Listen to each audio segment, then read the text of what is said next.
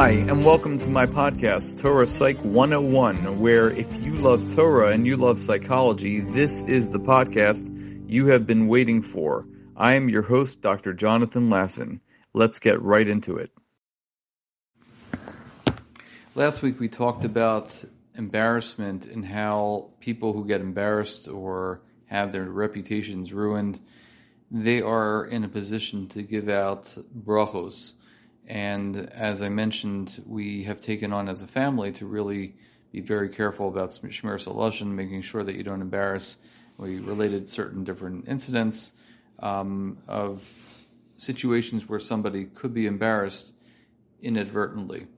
So there's a story that's told over by Rav Ruderman, the uh, late Rosh Yeshiva of Yeshivas Ner Yisrael, where I attended, and he used to tell over the following story that took place in Minsk, where he was uh, where he grew up, and he remembers that on Hoshana Rabbah, the Chazan once went to the to the Amud to start davening, but the Shamish forgot to bring the kittel that's usually worn on Hoshana Rabbah, and whoever the uh, president of the shul was went over to the Shamus and he um, he made him feel terrible. He said, "How can you be such a shlemiel?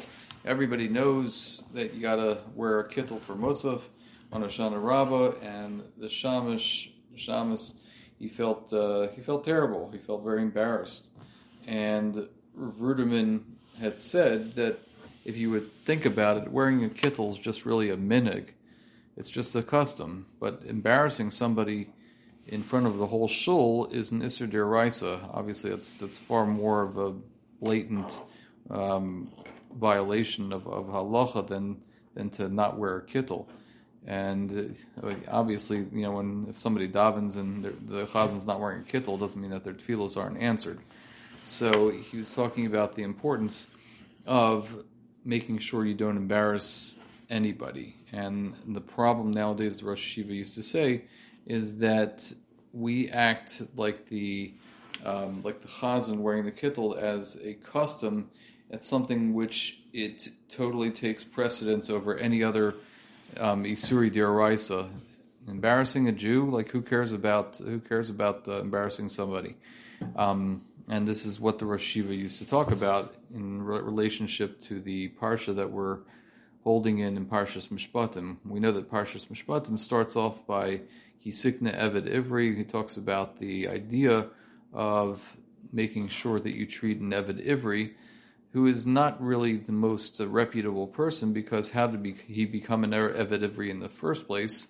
He became an Eved Ivri because of theft, and he, uh, you know, he has to deal with the consequences, and he is becoming this Eved Ivri for those reasons.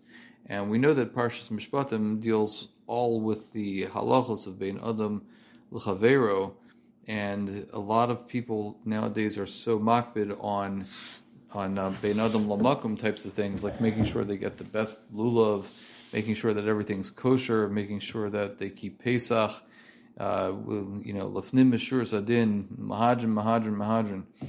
And they neglect some of the basic things of ve'ela hamishpatim, of the bein adam le chavero. And when you think about the words of the parsha, the parsha starts off with ve'ela hamishpatim as opposed to just ela mishpat hamishpatim. Why does it say say vav? So Rashi tells us that whenever we have the word vav, it usually negates what came before. However, when the word ela is preceded by a vav, like we have in ve'ela hamishpatim, what it means to do is it's connecting whatever happened before.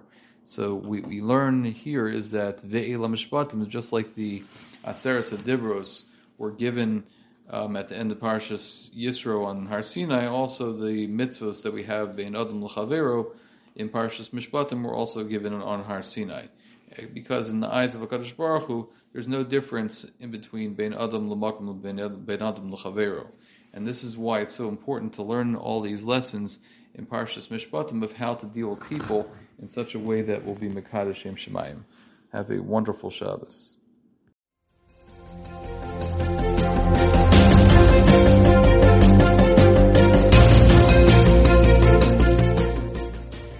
Thanks for listening to my podcast. I am Dr. Jonathan Lasson, a therapist, educator, and lifelong learner. I'd love to hear your comments, thoughts, and suggestions by emailing me at jonathanlasson2018 at gmail.com.